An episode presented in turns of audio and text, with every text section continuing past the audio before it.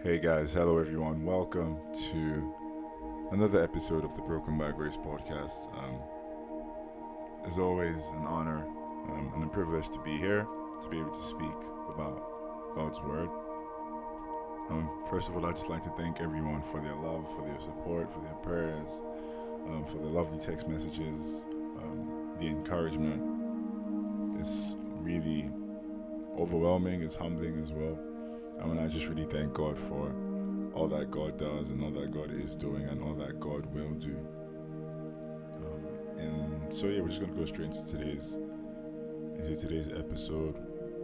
Um, and Heavenly Father, I thank you so much. I thank you so much for being such a good God. Truly, you are a good Father. Um, you're so amazing, and our minds will never be able to fathom, never be able to comprehend the majesty that is you. And so I'm so thankful. We all are so thankful. And so I come to ask that as I speak these words, that truly no man is worthy enough to speak of, for they are the words of life, they are the words of the one true King, the omnipotent God. I ask that you come and help me to speak your words as you would speak it. Um, Holy Spirit, I ask for your help, I ask for your guidance, I ask for your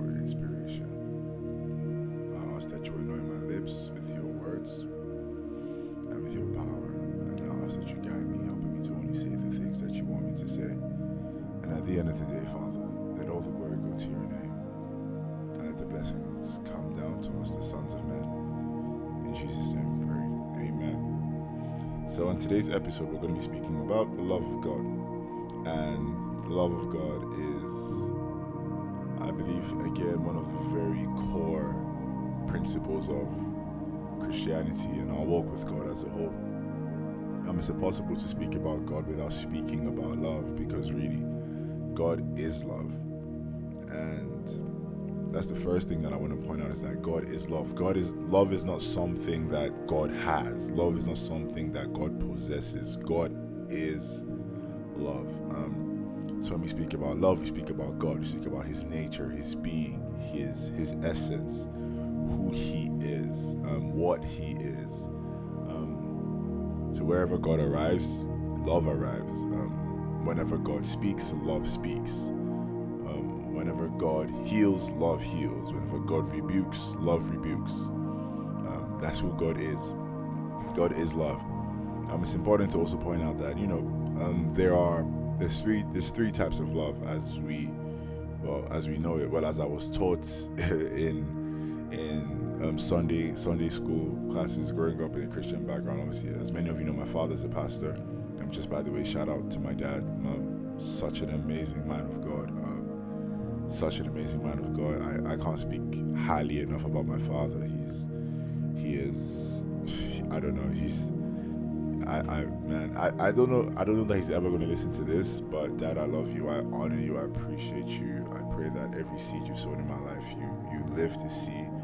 Um, but my dad is such an amazing man of God, such an amazing man, such a powerful and anointed man of God.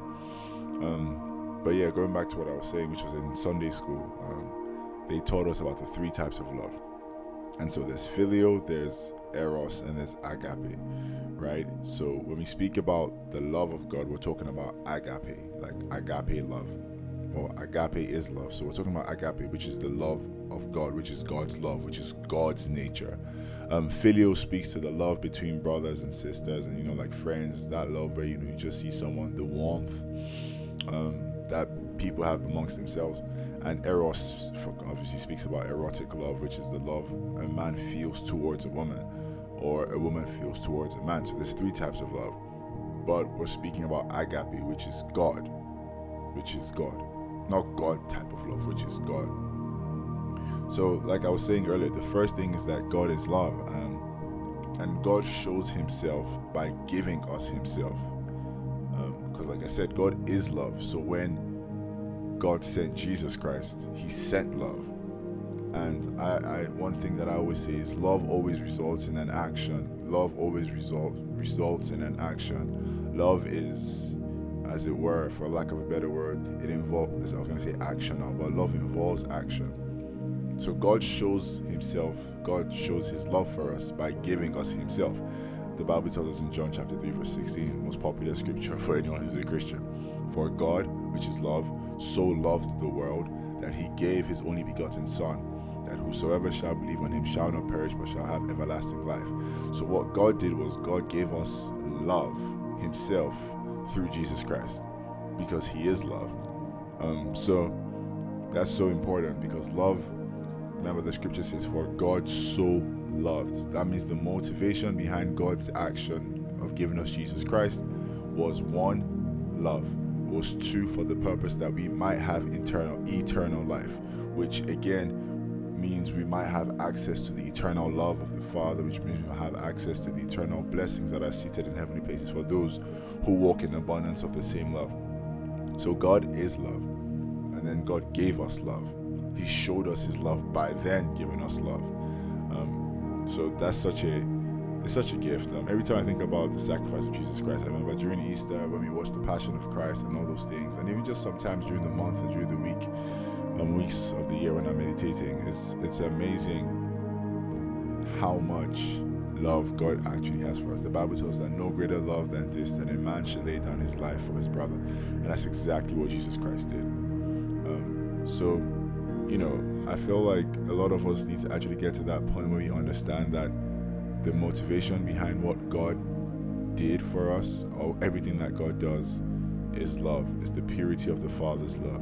Now, God loved us first, and so it's also important to note that there's nothing that we can do to make God love us any less, or really any more. Um, there's a song called Jireh by Maverick City Music. I'm sure we all know it. And it says, I'll never be more loved than I am right now. Wasn't holding you up. Yeah, you know, that's the first line. I'll never be more loved than I am right now. Which basically is just saying that there's nothing that we can do to make God love us any more or any less. His love towards us is fixed. Is it, it doesn't change. The Bible says, I am the Lord God, I do not change. I changeth not. So his love for us is fixed, and there's nothing we can do to make him love us anymore. Um, and so the principle here I'm trying to point out is that God loved us first. Which means that God can't then now change his mind and say, ah, I don't love this one again. This one is a bad child, or this person is a bad person. Nah, God loves us. He loved us first, even before we loved him. Even before we were born, he loved us. He still will love us after. No matter what you do, God will love you. Now, as we go on in the episodes, you will understand that that love is not a license for us to sin. It's not a license for us to to behave, as it were, um, out of the flesh, but rather it's a it's a it's a it's an enticement for us to live a life that is full and a life that is pleasing to his eyes because like i said he loved us first. The bible tells us in First john chapter 4 verse 19 it says we love him because he loved us first. And remember the scripture that says god does not change. So if he loved us first it means he would always love us. There's absolutely nothing that we can do. Paul tells us says what shall separate us from the love of god it says absolutely nothing absolutely nothing shall separate us from the love of god i think i should read that scripture let me just read that scripture because it shows that there's absolutely nothing that we can do. It's in Romans chapter 8, Romans chapter 8, verse 35. It says, in the King James Version, as always, says, Who shall separate us from the love of Christ? Shall tribulation or distress or persecution or famine or nakedness or peril or sword? In verse 36, it then says, It says, As it is written, For thy sake we are killed all the day long, and we are counted as sheep for the slaughter. In verse 37, it then goes on to say, Nay, which means no. In all these things, we are more than conquerors. How? Through Him that loved us. So, the dominion that we seek to establish on this earth in our lives, over our souls, over our circumstances, over our environment, is through the love of Christ. What that also means is that for you to establish a mindset of dominion, for you to actually be victorious in this life here on earth, for you to have dominion over principalities and powers. You have to have a revelation of the love of God. You have to have a revelation of God's love towards you because it says, In all these things, we are more than conquerors through Him who loved us. So if you are unaware of the love that God has for you, you would live life through a defeatist mentality as opposed to living the above life where God tells us that we are seated with Him in high places. If you do not think that God loves you, you would never think that you are worthy to be sat in heavenly places with Him. But the moment you have an understanding and a deep personal revelation of that love of God towards you, then it changes everything. You live life from a victorious mentality because you are you are aware, you are um, you are, as it were, you have a conviction and understanding, a revelation of the love that God has for us. Now, understand that the love of God must be received, and a revelation of that love must also be given to us. How is it given to us? By the Holy Spirit when we open the scriptures through the pages of scriptures when we read our bible the holy spirit begins to impact into each and every one of us light. It begins to show each and every one of us light. And then through that revelation through that understanding we are able to accurately and holistically receive the love of god through revelation. We are able to walk and bask in that love. The bible tells us in romans chapter 5 verse 5 it says and hope maketh not ashamed because the love of god is shed abroad in our hearts. How by the Holy Ghost, which is given unto us. And this is one of the key responsibilities of the Holy Spirit. The Bible tells us, Jesus says, It shall guide you into all truth. Now, this is one of those truths, the truth of the love of God.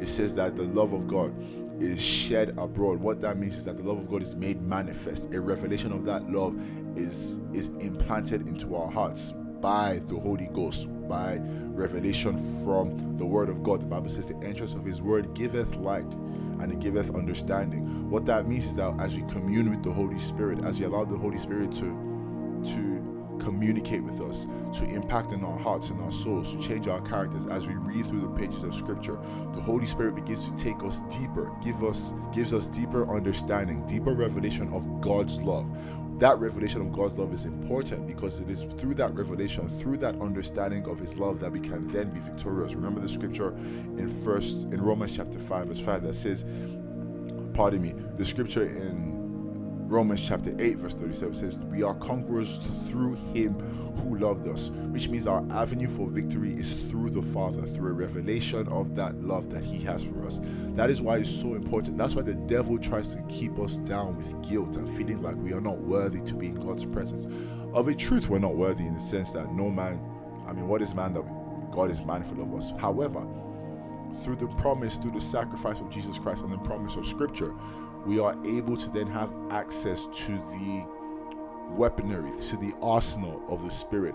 We are able to have access to the above life, to the dominion life by virtue of the power of the Holy Spirit, by virtue of the sacrifice of Jesus Christ. So, what the devil does is that the devil tries to bring in guilt, he tries to bring in shame, he tries to bring in all kinds of things. And so, we then feel like we're not worthy of the love that God has for us. That's the devil's trick. That's the devil's plan. He wants us to feel like we're not worthy of being in God's presence, that we're not worthy of coming to God our Father. I remember a lot of the times I used to deal with guilt for all the things that I used to do, the stupid sins that I used to commit. Um, well, not me, but the sin nature in me used to commit. I wasn't me that used to commit those things. It was the sin.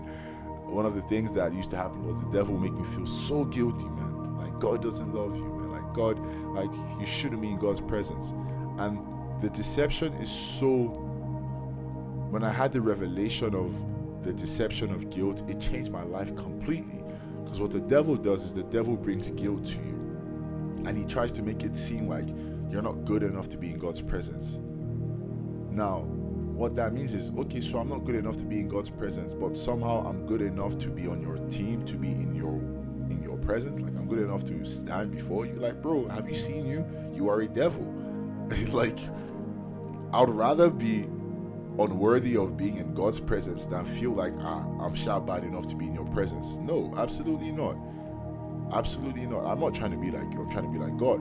So I am worthy to be in His presence. And even if He says I'm not worthy to be in His presence, then I would wait and I will sit in the outside court. I'll sit in the outside court, like the woman, like the Samaritan woman says. She says, even though I can't eat the bread, at least the dogs eat the crumbs. So if you're trying to tell me I'm not worthy enough to be in God's presence, which I know I am, I'm still not going to give up and then succumb to your life and to your ways.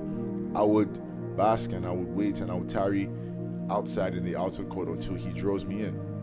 But the thing about it is, we don't even have to do that. But it's the deception of the devil through guilt and through shame that, you know, that he tries to throw at each and every one of us that we need to overcome. But the things we can only combat that, we can only combat that guilt and that shame through a revelation of God's love for us that is shed abroad in our hearts. Um, I do not seek to boast, but and I'm not trying to boast, but recently I've come into one of the strongest because I mean I've I, I, had to go through a series of shakings over the course of the year, um, and recently I've come to a revelation. I've come to a point in my life where I know that nothing, no devil in hell, would ever make me feel like God doesn't love me no devil in hell. It's impossible. I know the love that God has for me. I have seen it. I have tasted it. I have felt it. I have seen it work in my life in tremendous ways. And I know that indeed God loves me. And that's because of a revelation of the love of God through um, through the word of God and through the experiences and the encounters that I've had with God Himself. So I know that God loves me. Now, you see, the thing about it is God's love is multidimensional. God's love works. It's it's it's impossible to, as it were, to try and put the love of God into a box, because God's love for you in one instance might be He's chasing you and He's He's smacking you with a rod. God's love for you in another instance is that could be that He is He's telling you like Moses, you will not enter into the promised land, but you will see it. God's love for you in another instance might be God coming through for you like He did for Esther. You know, we over the course of the scriptures we see the different dimensions of God's love. God's love is not always, oh, you prayed for this, I will give it to you. God says unto Paul, He says, Paul says that God gave me a messenger, a thorn of Satan, a messenger of Satan was given to me, a thorn in my flesh, and I besought the God, I besought the Lord three times, but He did not take it away. Uh, however, He said, My grace is sufficient. But yet we say God loves me, but yet He's allowing this thorn, this messenger from Satan to buffet me that really can't be love. So we will think. But when we understand the scriptures, when we understand what God's love actually is through revelation by the Holy Spirit, we understand that God's love is multidimensional. I'm going to read Ephesians chapter 3, verses 14 to 19. It's a long portion of scripture, but it is so important. It's Ephesians chapter 3, verses 14 to 19. It says, For this cause, this is Paul speaking now to the church in, um, in, Ephesus. It says, For this cause I bow my knees unto the Father, our Lord Jesus Christ, of whom the whole family in heaven and earth is named. Now, this is the key part that he would grant you according to the riches of his glory. Understand, the riches of God's glory are infinitesimal. I think that's the word. That like it's they, they you can't his riches in glory are you can't quantify. He says that he would grant you according to the riches of his glory to be strengthened with might. How? By his spirit in your inner man. Now, he's saying that this strengthening of God's spirit is for a particular purpose. He says that he will grant you according to his glory to be strengthened with might by his spirit in your inner man. Now, there's a reason for this strengthening. This is the punchline.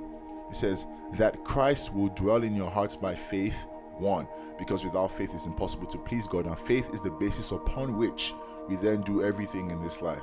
He says that Christ was done in your hearts by faith, one, that ye being rooted and grounded in love may be able to comprehend with all saints what is the one breadth, two, length, three, depth, four, height. So that's the multidimensional nature of God's love. There is a length, there is a breadth, there is a depth, and there is a height of God's love. And Paul is saying that he's praying, that he has prayed that we will be strengthened in our inner man so that Christ will now dwell in us. How? By faith. When we are now strengthened and we now and Christ now dwells in our hearts by faith, then we can be rooted and grounded in love. And not just be rooted and grounded in love, we are then able to understand the dimensions of God's love towards us. Because God's love is multidimensional, as I said and to know the love of Christ that surpasses all knowledge and understanding, that we might be filled with the fullness of God. So, in order for us to have a to walk in complete and total fullness of God's love, we must, we must of a necessity understand and have a revelation of God's love. One by faith, and two by the help of the Holy Spirit. That's so important. It's so important. That revelation of God's love is so important. And I, I keep saying God's love is multidimensional because if you think that God's love is going to be only one way, then you miss it. Um, let me think of an example. So, you know, the, with the children of Israel, um, in one instance, God says to them, well, Moses, well, God reminds them, or Moses reminds them, Moses is reminding them that you know you have tarried in the wilderness 40 years. Your shoes did not, your shoes did not, did not, did not. Um, there were no breakages in your shoes. Your shoes did not wear out. Your clothes did not wear out. When you needed water, I gave it to you. Well, God gave it to you. You ate the manna. You ate the bread of heaven, the bread from heaven. Now, Moses has said all these things to tell them that you saw God's love, you saw God's faithfulness while you were in the wilderness, right? But then, after they murmured and everything, it took them 40 years, 40 years, in order to get into the wilderness, get into the promised land. 40 years, guys. But even in the midst of that, God still showed them love. However, sometimes when they murmured, God would punish them. God would strike them down. God would, He would, when they murmured against Moses, when when people spoke against Moses, the ground opened to swallow up some of them. But yet we still say God is love, and it's what some of us deal with a lot. Personally, I've dealt with it where it's like, God, you give me all these promises, you tell me all these things. You, it's like you're leading me to my own promised land. But why is it taking so long? Why am I having to go through this wilderness season? Why is this so long? Why is it so dry? Why is this so why does nothing seem to be working out for me? However, in the midst of me going through that wilderness season, I have not lacked. I haven't begged for bread. God has been faithful. I'm still alive. I have a, my family is doing well. I have eyes. I have ears. I can record a podcast. I have a mouth. I have the Holy Spirit. These are the multi-dimensional areas, multi-dimensional aspects of God's love. God's love is not always going to be roses, roses, roses. Give me, give me, give me, give me. No, no, no, no, no. There's a length, there's a depth, there's a breadth, and there's a height of God's love. I could go deeper into that, but I really don't want to go into that because I try to make this as short as possible. Now, when you understand and you have a revelation of God's love, you are able to live a victorious Christian life. Now, the question is okay, so Ade, Daniel, why does God love me? Now, there's so many reasons why, but I've written down three reasons, and I'm just going to go um, and hit them running. The first reason why God loves us is because God made us in His image. So, love of a necessity must love love, right? The Bible tells us in Genesis chapter 1, verse 26, God is speaking, God the Father is speaking. It says, Let us make man in our own image, which means let us reciprocate love. Let us let us reproduce love. And if God is love, God of of of by compulsion must love love because he made us in his image and best believe god loves himself. If god loves himself then he has to love you. So he loves us because we are made in his image. It's um i don't know if you guys have ever seen a well i mean nothing equates to the father's love but just to give you guys a just an example have you ever seen a mother with her child I've if you if you ever want like if you want someone to be angry, if you ever look, if you ever need to, if you want to just get on someone's nerves, when a woman gives birth to her child, just try and just maybe do something to the child, maybe beat the child or steal the child's biscuits or something like that. You see the woman, she turns into something else because what you are doing is you are putting your hands on what on what she has created, on what she has on a, an image, like a carbon copy of herself, what she has replicated. You then put your hands on it. Women do the same thing. Sorry, I, what I meant to say is God is the same way. God of a necessity has to love us because that's he's when he sees when he sees me, he doesn't see some guy with a big head and I don't know, nice eyebrows. When God sees me, he sees love and of a necessity he must love me because he sees himself. So that's the reason why.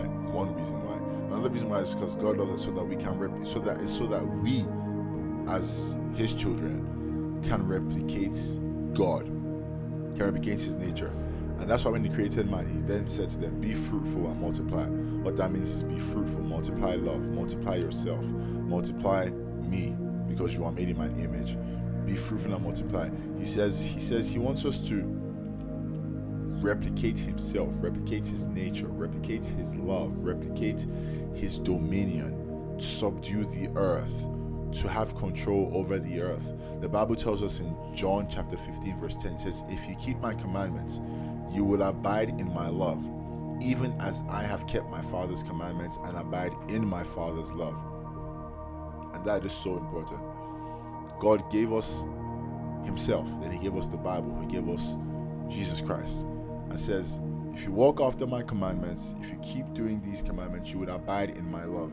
And it's the same exact way Jesus was saying, as I abide in my Father's love. God wants us to replicate Himself. He wants us to replicate His love. He wants us to go out into the world and be a shining light. The Bible says, "A city that is set upon a hill, no one lights a candle and put it and puts it under a bushel." He wants our light to shine. He wants men to be drawn to us, which means men will then be drawn to Him because we are loving, because we show love. Men then would also be able to love because love is the greatest at the end of the day. So that's part of why he loves us because through his love for us, we are able, to, when we get a revelation of that love, we are then able to love other people. Other people are then able to love other people. Other people are then it was love other people. It then creates a domino effect of love, and we all fall down at the feet of the Master, and we understand that we are there because of the love that He has for us. That was the original plan when He said, Let us make man in our own image. Then He gave us authority, then He gave us dominion because he's saying replicate my love reproduce my love first of all in yourself then in other people another reason why god loves us is so that we can be an example and so we can love others. And through that love we can then draw more men onto his kingdom. The bible tells us in john chapter 13 in verses 34 to 35 it says a new commandment i give unto you that you love one another as i have loved you that you also love one another. By this shall men know that you are my disciples, if ye have love one towards another. So, the hallmark of being a true Christian, the hallmark of being a true disciple of Christ is by showing love, is by being an example of love, is by being an expression of God's love. That is the true hallmark of every Christian. Because the Bible says, By this shall all men know that you are my disciples, if ye have love one to another. So, as Christians, we shouldn't be involved in things like cancel culture. We shouldn't be involved in things like slandering people unnecessarily. That that these things should not like, like Paul says to Timothy, don't let these things be even mentioned once amongst you. We shouldn't be involved in anything that is against love, anything that does not promote the love of God, anything that is not done in love. We should not be there because the Bible says, by this, by which means by this love, which means by love, by loving one another, will men know that you are my disciples if you have love one towards another. So, our mandate as Christians is to love other people, is to develop the love of God in our lives, and then through that love, be a witness. The Bible says, You shall be witnesses. Be a witness to the ends of the entire earth, to the ends of the world. Our love will witness to other men, and then through that, we will then draw men unto God's kingdom. Love is the greatest thing that there is, and I mean, this is simply because God is love in 1 Corinthians chapter 13, verse 13, Paul says, And now abideth faith, hope, and love, is charity. These three. But the greatest of all these is charity. Now, this is so important. The greatest of all these is love. Now, understand that faith is so important because the Bible says, without faith, it is, it is impossible to please God. The Bible tells us that through faith, you understand that the worlds were framed by the word of God. It says that he that comes to God must believe that he is. That means you must have faith faith is so important. Hope too is important because the Bible says hope deferred make the heart makes the heart sick. It says that he that hath this hope in himself will purify himself. The Bible says Christ in you, Jesus in you, Christ in you, the hope of glory. So hope is also important. Hope and faith are basically central, if not pivotal. They're probably one of the most pivotal keys to our Christian walk. But however, Paul tells us that these three things exist, and rightly so. However, the greatest of these things is charity, is love. And that's because God is love. And without love, you we are nothing. I am nothing, you are nothing. Paul says, If I give my body to be burned and I have not love, I'm nothing. He says, If I speak the tongues of men and of angels, if I prophesy and do not have love, I'm nothing. Love is so important. Love is so important. He says, If I speak with tongues, I'm like his tinkling cymbal if I do not have love. Love is the foundation. Love is the foundation of anything, for anything that we want to do. And everything that we do and everything that God does, it must be from a place of love. The Bible tells us in Jeremiah chapter 31, verse 3, one of my favorite scriptures. It says, The Lord had appeared on the Lord had appeared of old unto me, which is Jeremiah, saying, Yea, I have loved you with an everlasting love. Therefore, with loving kindness have I drawn you. I'm going to read that again because it's such a powerful scripture. He says, The Lord had appeared of old unto me, saying, Yes, I have loved you. That's the word. I have loved you with an everlasting love. Therefore, with loving kindness have I drawn you. So, love is the basis, the foundation for which everything exists. Love is the basis, is the, is the motive through which God acts. It's why God created you and I. It's why God created the lilies and the valleys. It's why God created the sun and the moon and the stars. It's why God created you. It's why God created me. It's why God is taking you and I through periods of testing and trying. It's why God is n- never going to forsake us. It's why God has made you a Nigerian, even though I must admit Nigeria isn't the most pleasant place to be. It's why God has given you that sibling. It's why God has given you that marriage or that relationship because he says he has loved us with an everlasting love. Everlasting love means koletu in Yoruba, that means it doesn't finish. And through that everlasting love, he draws us with his loving kindness. And so, Heavenly Father, I thank you so much for your love. Your love, my mind cannot even comprehend how magnificent your love is towards me. My mind cannot understand how magnificent your love is. But your word tells us that you love us. And I personally believe that you love each and every one of us. I believe that you love me. But I ask that you come and grant me a deeper revelation, a deeper understanding of your love towards me and towards my fellow men. Because your word tells us that if we do not love our brother who we can see, how then can we love you who we cannot see? So, Father, I ask for an outpouring of fresh grace, an outpouring of fresh mercy, an outpouring of fresh help, fresh revelation, so that we would truly see ourselves and see our fellow men the same way that you see us. That we will become aware of your love, more aware of your love, and we would walk in that love. And we will become conscious of the greatest force that exists on this earth, which is your love. I thank you so much, Father. Thank you for loving. Because because you love me, I can love you back. And I can love my fellow men. Such an honor. And I just, I appreciate you. And I thank you. Thank you for your love. Thank you for your love. Thank you for your love. Thank you for your love. Thank you for your love. Thank you for your love. Thank you for your reckless love. Thank you for your abundant love. Thank you for your overwhelming love. Thank you so much. Thank you so much.